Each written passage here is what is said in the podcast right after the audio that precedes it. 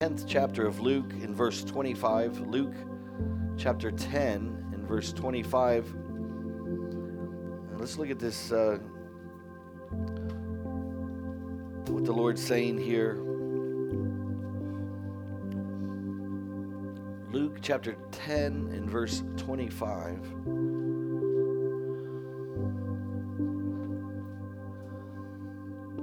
If you have it, say amen. I got three of you. I'll give you another minute to get there. If you don't, if you don't have your Bible, you can follow along here. Or if you'd like to read up on the screen, I like to read on the screen. Let's look at verse twenty-five, and the word of the Lord reads, "And the lawyers stood up and put him to the test, saying, 'Teacher, what shall I do to inherit eternal life?' And he said to him, 'What is written in the law? How does it read to you?' And he answered, 'You shall love the Lord your God with all your heart, with all your soul, with all your strength, and with all your mind, and your neighbor as yourself.' And he said to him, 'You have answered correctly. Do this, and you will live.' But wishing to justify himself, he said to Jesus, 'And who is my neighbor?' Verse thirty, Jesus replied and said, 'A man was going down from Jerusalem to Jericho and fell among robbers, and they stripped him and beat him and went away, leaving him half dead. And by chance a priest was going down on that road, and when he saw him, he passed by on the other side. Likewise, a Levite also, when he came to the place and saw him, passed by on the other side. But a Samaritan who was on a journey came upon him, and when he saw him, he felt compassion and came to him and bandaged up his wounds, pouring oil and wine on them. And he put him on his own beast and brought him to an inn and took care of him. And on the next day he took out two denarii and gave them to the innkeeper and said, 'Take care of him, and whatever more you spend, when I return I will repay you.'" Verse thirty-six says, "And which of these three do you think proved to be a neighbor to the man who fell into the robbers' hands?" Verse thirty-seven, "And he said, 'The one who showed mercy towards him.' And then Jesus said to him, 'Go and do the same.'" Amen. Let me pray real quick. Father, in the name of Jesus, we thank you, Lord, for this time. Thank you for this time together as we look at your word. I just pray that you anoint this time in a special way, God. Speak to us, Holy Spirit. Father, let me flow in your Holy Spirit in a way to be able to communicate what you have, God. A word, God, that can help empower, a word that can help en- enable us to do what you've called us to do. Father, you are worthy, my King. You're worthy, my King. Have your way, Holy Spirit. Father, we need you. Forgive us for all of our sins. In Jesus' name, amen. If you would give the Lord a hand praise this evening, amen. All right, praise God. As they put my talk book on there, I want to ask you a question tonight, and I want you to ask yourself this question.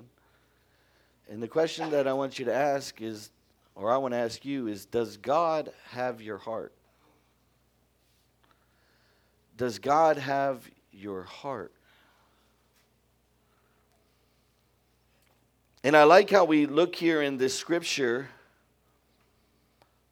in Luke in chapter ten, and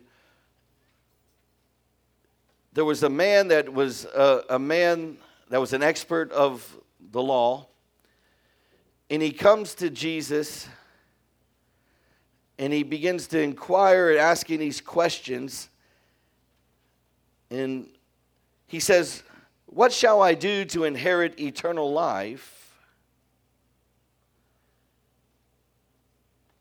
And he goes on to say, You shall do what is written in the law. Now here we are, Jesus is speaking to somebody that's familiar with the law, that's an expert of the law, and he says, what shall I do in order to inherit eternal life? And he says, do what is written in the law.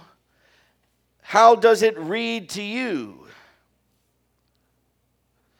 And then he begins to go on to say, you shall love the Lord your God with all your heart and with all your soul and with all your strength and with all your mind, and your neighbor as yourself. And Jesus answered him, and Jesus said to him, amen, you have answered correctly. He says, do this and you will live. Somebody say, I want to live. You know, as we look in these scriptures and we talked tonight about uh, this topic, does God have your heart? We begin to see right here where Jesus replies with this revealing look at the character of a truly good man versus the character of a seemingly good man. How many know sometimes we can try to put on a facade and seem like we're good, but God's looking at some things that determine whether we're truly good. Somebody say, God is good. You didn't like being that close to me? I'm talking to him. That's all right. Well, you're messing with me now. Somebody say, God is good. God is good. And so when we look at this story, this story uh, clearly illustrates, Jesus illustrates that it, we are called to love our neighbor as ourself. And he, and, and he answers this sarcastic question, which is coming from the expert of the law regarding who his neighbor is, amen. And he begins to share as we look in this scripture. And he and Jesus replied, and he says here, he says, a man was going down from Jerusalem to Jericho, and he fell among robbers, and they stripped him and beat him and went away, leaving him half dead. And by chance, a priest, look at that. He's talking about a priest, amen, a man of God. He said a priest was going down on the road, and when he saw him, he passed by on the other side. See, I want you to look at this for a moment, because how many of y'all know God is not uh, concerned with uh, us being just religious, but he's concerned with us having a relationship. Can I get an amen? And we look at this and we realize in this commandment, he says to love the Lord your God with all your heart. And we come to realize that God wants your heart. Somebody say, God, God wants my heart. And then he begins to give us an example Of, a, of, of the story of a man who's been beat, a man who's been, amen, robbed. And then he gives this example of these men that see this and just pass by.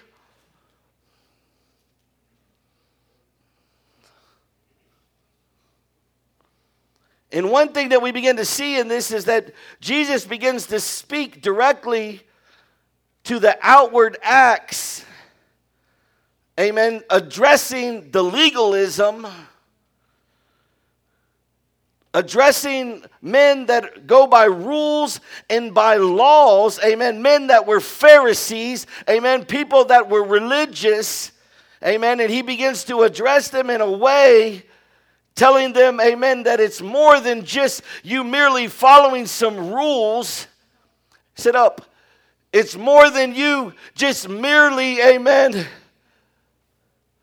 doing some things that you need to do, but it's actually, amen, actually it's about me having your heart.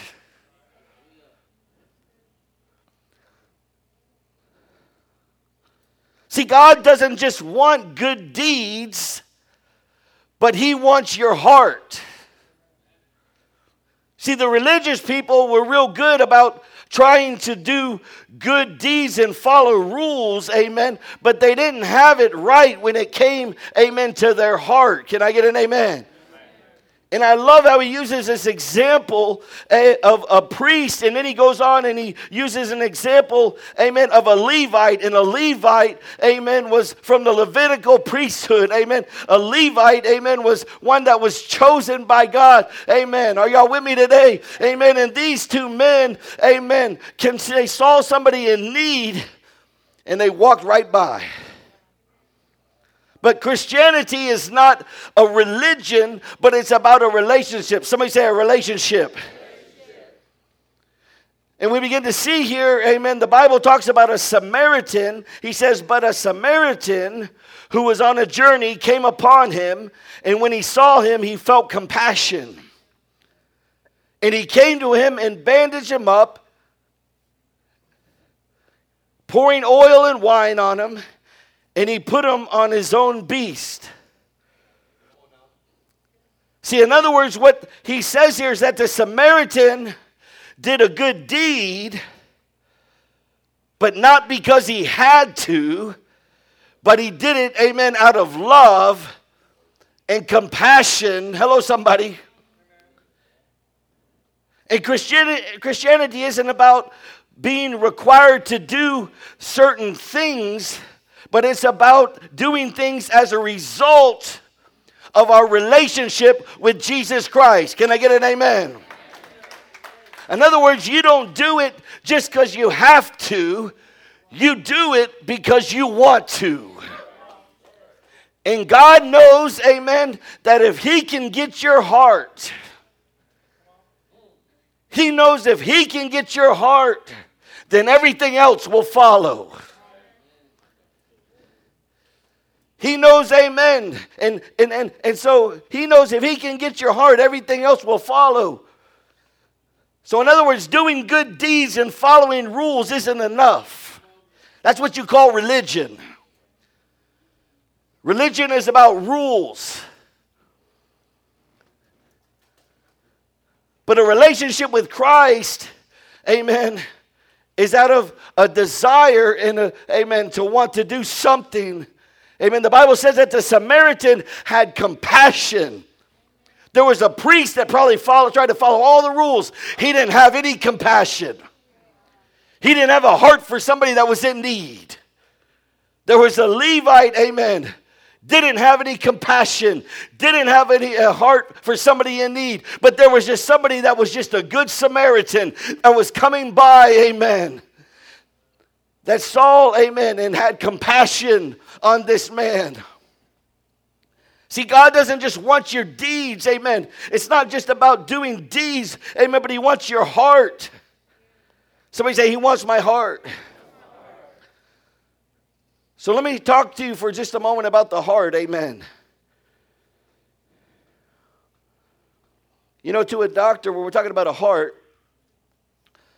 to a doctor, the heart is an organ in our body, amen? Everybody agree? To a poet, the heart is the seat of love. Do we have any poets in the house? You are a poet? Praise God. To a plumber, the heart is a really good pump. To the weightlifter, the heart is the strongest muscle. To the car driver, the heart is an engine. But to God, somebody say, but to God. God. But to God, the heart is the center of our being. Proverbs four twenty-three says this, above all else, guard your heart, for it is the wellspring of life. So in other words, in a physical sense, the heart is just that. It pumps blood through our body, allowing all our muscles and organs of our body, amen, to have protection, to have substance. Amen. The heart is one of the necessary organs of the body. Without it, you can have no life. There can be no life if you don't have a heart. If your heart stops, amen, your life is no longer. Are y'all with me today? But more than that, the heart is also the center of our spiritual being. Remember what I said, amen. The heart is the center of our being. It's the center of our spiritual being, amen. And the heart is actually used in Scripture, amen, and comprehended for the authentic person. Somebody say the authentic person. In other words, your heart is going to determine who you really are. And God is concerned with who you really are. He's concerned with your heart. Remember David. He said, David was a man after God's own heart. Wake up, son.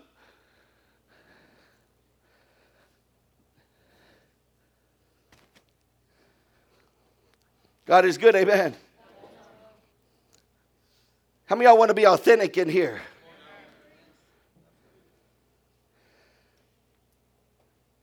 But it's also the part of our being where we desire, amen.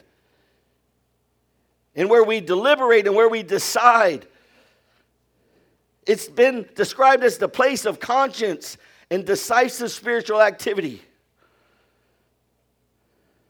For a person as a whole, his feelings, his desires, his passion, his thought, his understanding and will, amen, in the center of a person.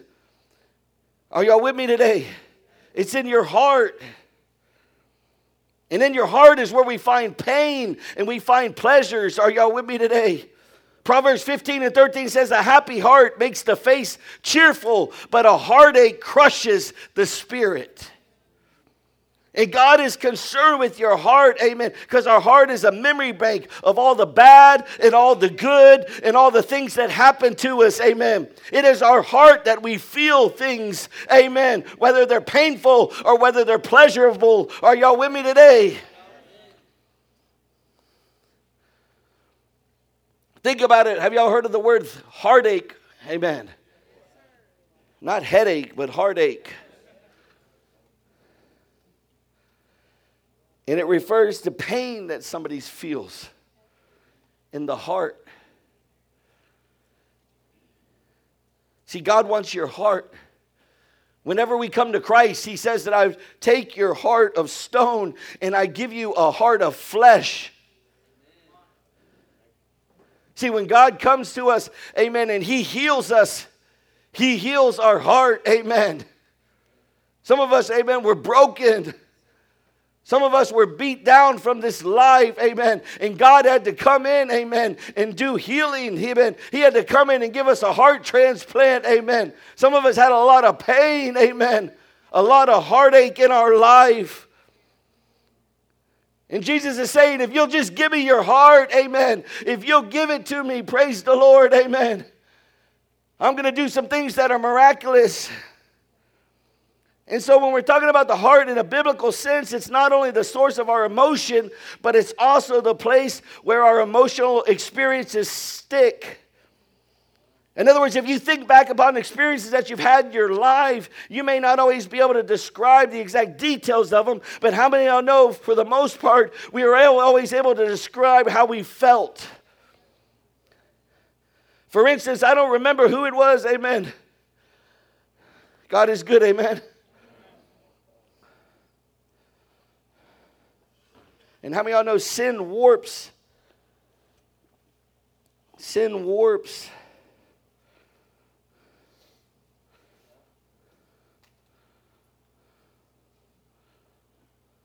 The heart, amen.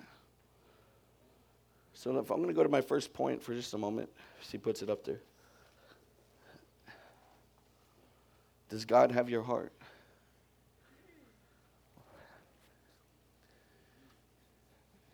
Giving God your heart means giving him your desires in your life. I'm going to read the scripture real quick in Proverbs twenty-three, verse one.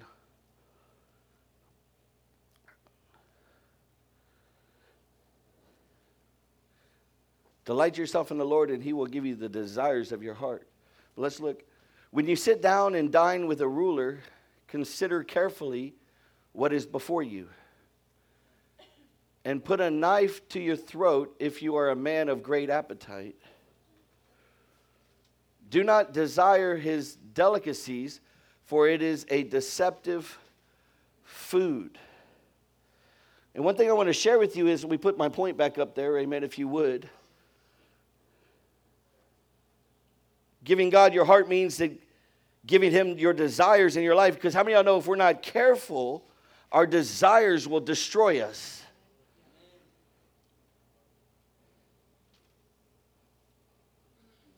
And not only can our desires destroy us, but they can be harmful to others as well. Amen.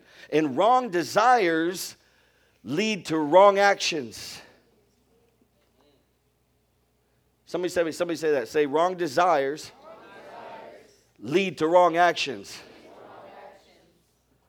So giving God your heart means that you're giving God the desires in your life. Let me give you an example real quick. David, amen, David had a desire for Bathsheba, right? And David's desire for Bathsheba, how many of y'all know it destroyed Uriah's life? And the life of Bathsheba and David's first son, amen. It left David scared for the rest of his life. And how many of y'all know we all have evil desires that we, amen, should not ignore. But in order to follow the Holy Spirit's lead, we have to deal decisively with ungodly desires, amen. And you say, well, how do you deal with them, Pastor? Amen, I'm glad you asked, amen. Galatians five twenty-four says, we crucify them with Christ. In other words, the desires can include, amen, all kinds of different things that are obvious, right?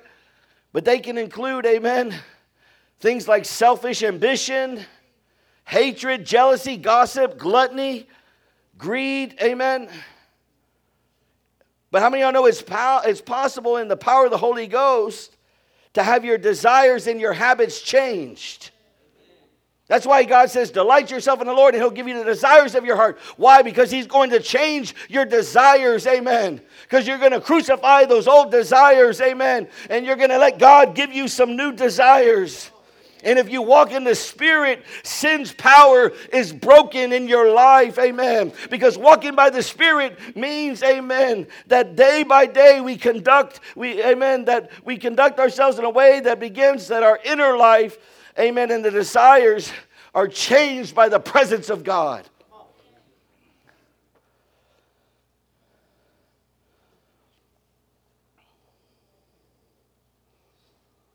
And if you ask God to help you change him, he'll change him. How many of y'all know that? Amen? My second point. Give God your heart means give him your thought life. So first if you give him your desires, right? And then you give him your thought life.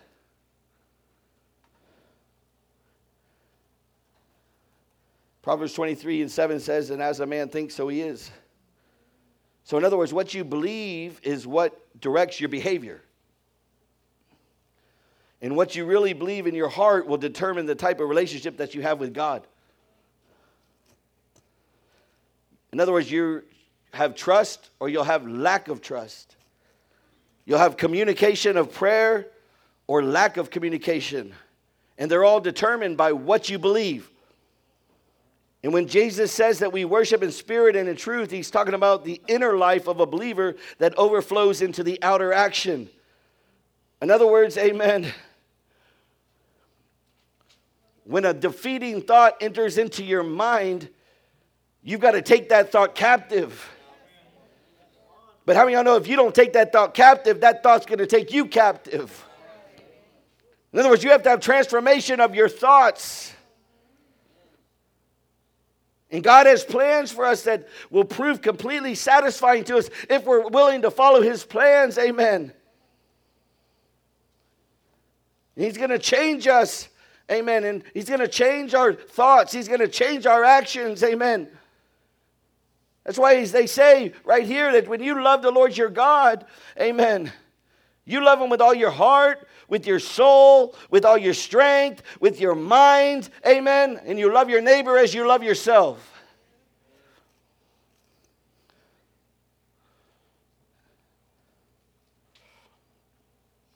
My next one, my third point.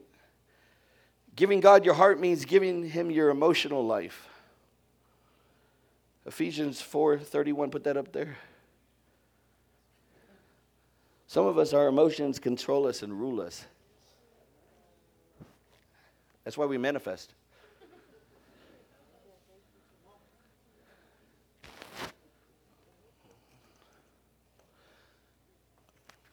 Look, he says, let all bitterness and wrath and anger and glamour, clamor and slander be put away from you, along with malice. He says, let all this be put away. Let bitterness and wrath and anger and clamor and slander be put away from you.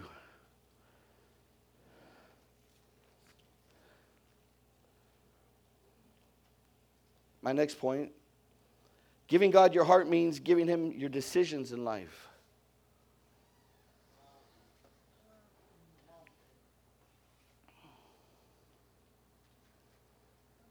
I mean, I know Adam and Eve, they disobeyed. They made a decision to disobey God. How many of y'all know decisions determine your destiny? How many of y'all know it's even to the point to where what you decide will determine where you spend all of eternity? If you decide to believe on Jesus Christ and accept his free forgiveness of sin, amen, and submit yourself to a life with him, how many of y'all know you'll live in heaven, amen, now and forever? Praise the Lord. But if you decide to ignore what God did, amen, if you decide to live for yourself, amen, how many of y'all know, amen, then you're gonna you're making a decision that's going to affect your destiny.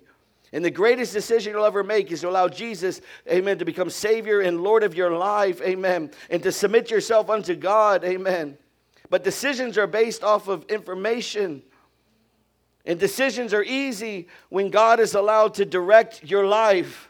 But he's got to have, amen, your heart in order to be able to direct your decisions. Are y'all with me today?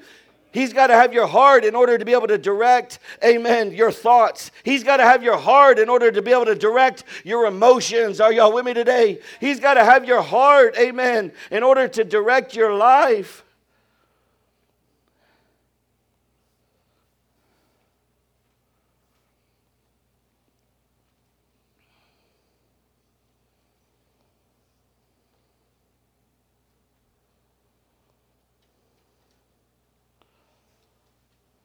And in our hearts, we find our passion. What are you passionate about? Are you passionate about anything? Are you passionate about the things of God? Are you passionate about a relationship with God? Yes. Hello? Yes. Are you just going through the motions?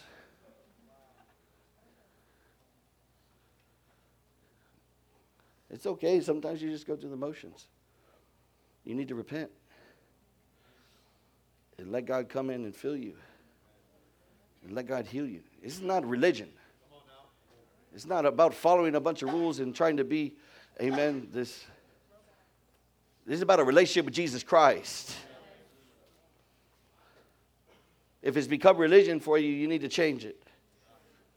If all you do is feel like you're trying to just live up to some standard and follow some kind of rules and that's what you got, amen, that's real tough, isn't it?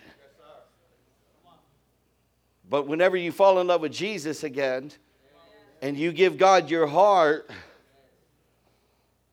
you're going to want to obey. You're going to want to submit. You're going to want to serve. You're going to want to help somebody in need. You're going to want to give of your life. You're going to want to give of your time. You're going to want to sacrifice. Praise the Lord. Sacrifice alone is not what God desires. Amen. Amen. But he, he desires your heart. But he knows when he gets your heart, sacrifice will come. When he gets your heart, amen, then he knows that you're going to begin to, amen, serve his people. He told Peter, he said, do you love me? Amen, if you love me, praise God, then there's going to be some action. But how many of y'all know if we just have, amen, action, but we don't have any love, amen, or we don't have, God doesn't have our heart, praise the Lord, that's not what God wants. God wants your heart again. He wants you to fall in love with Him again. Then you'll be able to love your neighbor. He doesn't say love your neighbor and then love God. He says love God and then love your neighbor, amen. Because once you love God, amen, you're going to be able to love your neighbor. Because God is going to have your heart, amen. And the supernatural love of God is going to be flowing through you and out of you, amen. And it's going to begin to be impact other people around you, amen. And you're going to want to do something for God because you love Jesus with all of your heart, amen. And you're going to want to worship. And you're going to want to seek the face of God. And you're going to want to pray. And you're going to want to lay down your life. Otherwise, it's just a burden to you. And if it's a burden, then you're going to become bitter.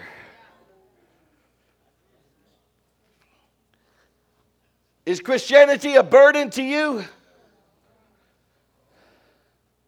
Hello? If you're trying to do it in your own strength, amen, it's a burden, I promise you.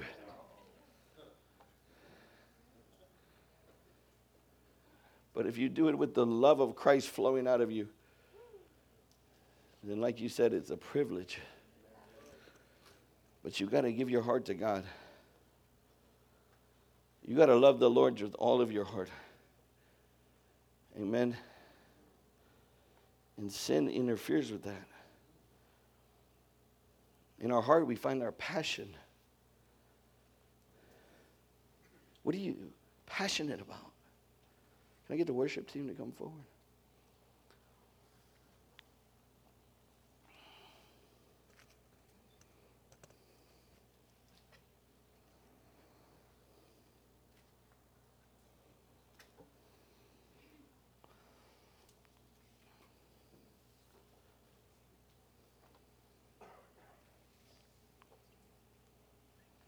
When you give God your heart, you're going to find healing.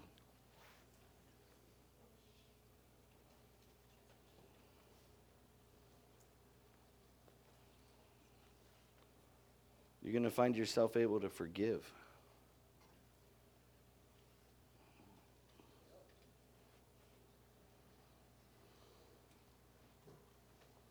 Because God has your heart.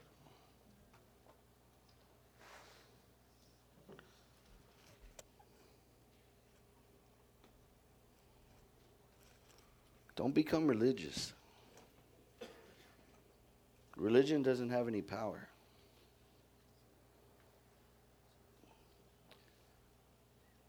But how many of y'all know without God having your heart, it just becomes religion? It just becomes works. That's it.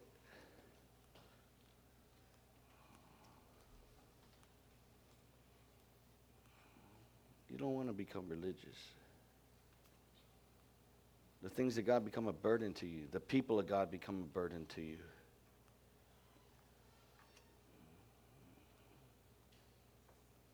What do you see when you see somebody in need?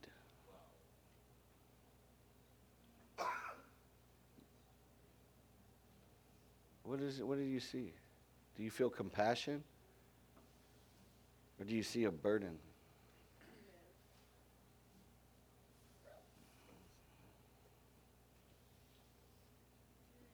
What is it that you see?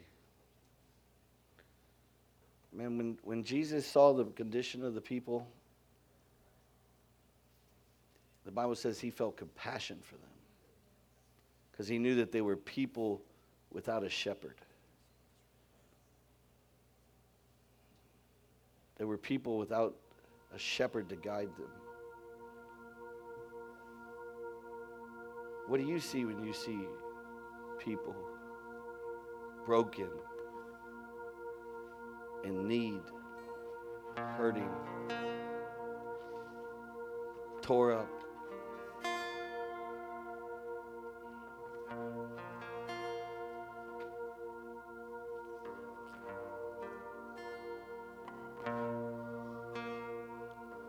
That's why God says, delight yourself in the Lord, and I'll give you the desires of your heart, because God's going to begin to take and change your heart.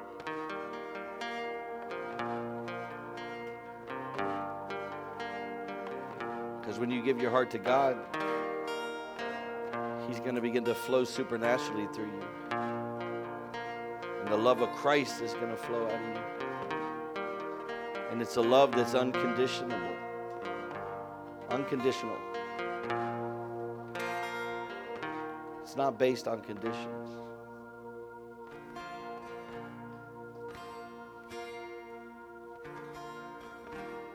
Thank you, Father. Come on, stand to your feet.